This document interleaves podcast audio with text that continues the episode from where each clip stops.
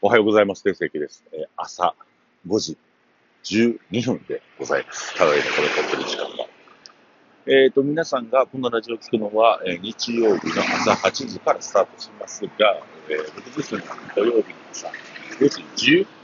12分、12分を迎えようとしております。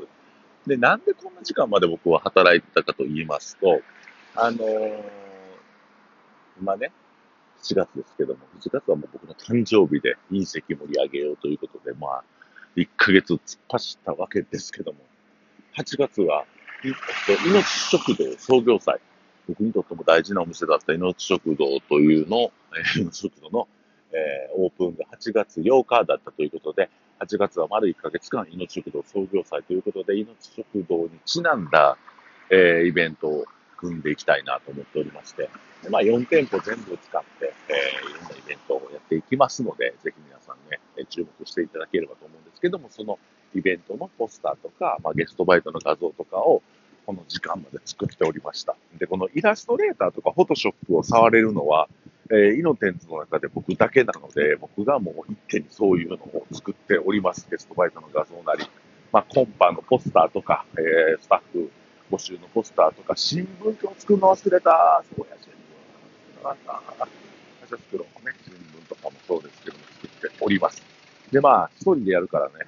時間かかるんですよ。これ結構ね。気ついたら2時間ぐらい時間飛んでる時あるからね、バイト出すと、バーンって、ね、バイト出すとしなんか、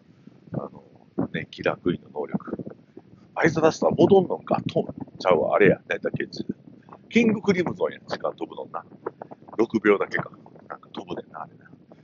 まあ、そういうマニアックな話は置いといて。で、まあ、時間ぶっ飛ぶわけですよ。なんかこう、集中してバッとね、パソコンで作業してたら、バーン時間飛んで、うわ、もう2時間経ってるやんけ、みたいな。ほんまに今日そうでしたね。なんか、今日は、結局ポスター6枚ぐらいしか作れなくて、ポスター6枚も作れなくて、コンパのね、火の点数であるコンパのポスターを今日はえー、さっきまで作ってました。まあ、大体2時間半とかかかって作ってましたね。うん、で、まあ、これが各店舗に貼られるので、ぜひ皆さんご注目していただければと思うんですけど、8月そういった感じで、まあ、え、盛り上げていきますよ。えー、命食堂創業祭ということで、皆さんご注目していただければと思います。はい、それでは本題に入っていきたいと思うんですけども、えー、僕はね、ずっと本をずっと読んでます。ずっと本読んでます。で、まあ、3冊ぐらいを常にカバンに、ベスト型のカバンが、僕いつも持ってるやつで見たことある方が赤のカバンがあるんですけど、そこのカバンの左側、絶対左側に入れてるんですけど、左側に、あのー、本が3冊入ってます。で、その本が、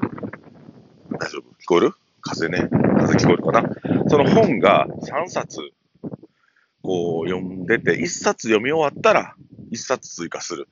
一冊読み終わったら一冊通過するみたいな感じで、まあ、ぐるぐるこう、年がら年中本を読んでおるわけですよ。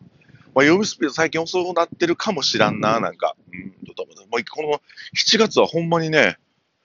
あの、ありがたいことに忙しかったんで、本が読むスピードもかなり遅くなったんですけども、そんな言ってられます。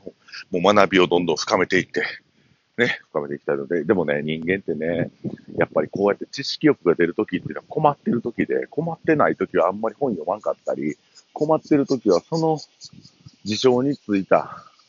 ね、事象についての本を読んだりし、もう、ち、なんていうかな、あの、知識を求めますよね。ダメなときっていうのはね。一番ダメなのは、あの、そのダメって気づいてんのに、行動しないこと。これが一番ダメですね。考えると悩むで悩むを取ってしまってるっていう状態ねんけど、これが一番俺あかんと思ってて、やっぱりこう、うん、ね、あかんな、自分が調子悪いなと思うときこそ、あの、歩みを進めていく、手足を動かすっていうことが大事なのではないかなと思います。はい。で、僕、あの、まあ、ミーティングとか、まあ、そうやな、ミーティングぐらいでしかこの読んだ本の内容っていうのも、披露することはなくて、で、各スタッフも、あの、そういうふうに、あの、ね、読んだ本を発表したりするんですけども、やはり、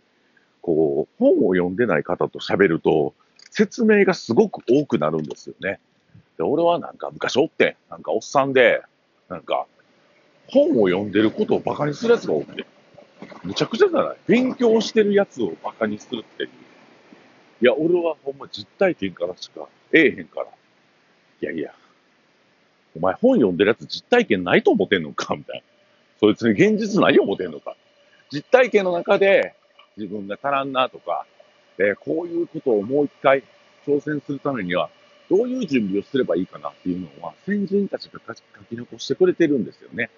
でそこから、まあ、学びを得て、それを改善し行動に移すことっていうのなんかその、アンチ知識、反知性というか、そういう方々がいらっしゃるなっていうのもすごく勉強になりました。昔言われてんななんかおっさんに。もう来てないけど、そいつ。うん。本読むとか意味ないから、みたいな。やっぱ実体験やから、いやいや、違うって。実体験が存在してる上で失敗したら、それを改善するために学習するんやっていうこと。お前なんかすごくなんか自分が立派になったような思うや二代目がと思いながら。そいつ二代目やってんけどな。まあ、いやー、まあその二代目のコンプレックスってあるんですよ。二代目のコンプレックスだけど、俺二代目じゃないから、二代目の人に対するコンプレックスも僕はあって、あのー、やっぱり二代目の人っていうのは、まあなんか早いんですよね。俺らよりも。歩みが早い。なんか、まあ潤沢な資金力があるから、やっぱり、こう、なんかやろうと思った時にお金をアクセクどっからか、こっからか集めてるような僕じゃなく、僕みたいなやり方じゃなくて、なんかやるってやったら、やっぱりこう、ね、もう資金がもともと潤沢になるとか、パッパッパってやったりすんだけど、まあ、それが長く続けてるか続けてないかっていう部分では、まあ、俺が勝ったなと思う時もあるんやけど、まあそんなでしょうもないことなんでね、えー、まあそういうこと感じることがあるんですよ、僕もね。うん、で特に、やっぱ飲食店っていうのは参入障壁が低いとされてますね。いろんなビジネスの中でもね。まあ言っても300万ぐらいお金があったら、まあとりあえずはちっちゃいお店を作れるんで、でそういうふうに考えると、飲食店での参入障壁が低いんですよ。で、だから、なんかこう、まあライバルも多いし、その、他業種の人が安易に入ってきやすいんですよね。うん。で、だからそれで結構簡単やなとか、なんか俺らのお店も見てたら簡単そうやな、なんかおもろそうやなと思う人多いんで、多いんですよ。それで、あの、やってくれて全然 OK やし、そう見てもらうためにやってるっていう部分も多少ないともある。やっぱりこう、飲食店で僕らは4店舗しかないけど、なんかまあ、その、ああの、ハイハイタウンにある、えっ、ー、と、上町草原橋っていうお店、僕がちょっと、コンサルというかデザインをさせてもらったお店なんですけど、そういうようになんか、うん、なんか僕の息のかかったというか、僕がなんか考える面白いことがヒットするっていうことは、あの、素晴らしいことだと思うし、なんかそういうチームで一つのカルチャーを熱く、えー、燃えたげらし、燃えたげ、たぎらしせれたらいいなと思います。で、話が戻りますが、何分あるだと。あと5分ぐらい。あ、4分ぐらいあるか。話戻していくんですけど、やっぱ、学習をしてる人と喋ると、なんかこう、話が通用するんですよ。で、なんか、でも、あんまり本とか読んでない人と話すと、なかなか分かり合えない部分があったりとか、あ、そっから説明せなあかんのか。でね、あの、僕は、お店に立ってる間は、お客さんに対して、こう、料理以外で、あの、サービスできるということは、素晴らしいことだと思うし、あの、料理以外のサービスっていうのは、こちら側はお金を1円もかからないにもかかわらず、お客さんはすごい価値を持ってくれて、えー、このお店が好きになってくれるってなった場合、ほぼ0円で自分のお店を好きになってもらえるようなことだと思ってるので、僕、お客さんにいろんなお話するの結構好きなんですよ。で、そういうのをやっぱりこうやっていきたいなと思いながら飲食やってる部分があるので、お客さんにそういう、なんか、お客さんがわからないこととか、恋愛相談とか、起業の仕方とかっていうのをお話しさせてもらうのは、割と好きです。で、多分、うちのスタッフもみんなそういうのは割と好きだと思うんですけど、でもなんか、こう、突っかかってくるっていうか、お客さん以外の人もそうやし、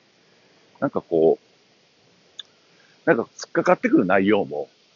僕自身が間違ってたら全然オールオッケーなんですけど、なんか、あ、いや知らんからそれ言ってないみたいな時あるんですよ。え、お前が知らんから言ってるよな、そういうことみたいな。うん。なんか、昔ね、あるお客さんが、え、なんで聞かせえへんの？って言われた聞かね。俺韓国人やから。なんで聞かせえへんの？化した方が楽やん。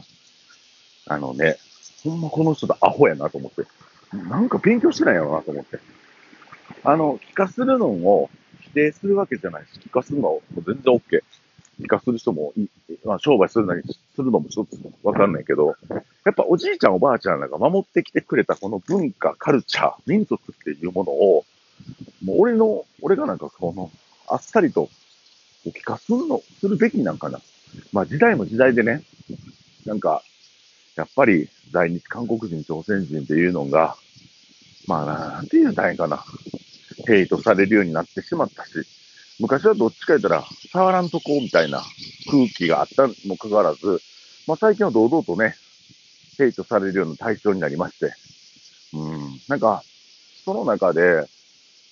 やっぱりこう、韓国人とか朝鮮人、まあ中国人の方に対しての差別心を持ってる日本の方っていうのはまだまだ多いんだなっていうことを改めて気づかされるし、で、なんか、韓国人なんですねって言われ、言って、けえへんくなるお客さんも結構、結構はおれへんけど、まあいるんですよ。いるっちゃいるんですよ。で、うん、なんかお前韓国人なんや、みたいなことを言われて、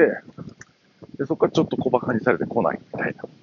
こともあって、それは学びがないから、えー、そういうことになるんだろうなと思います。で、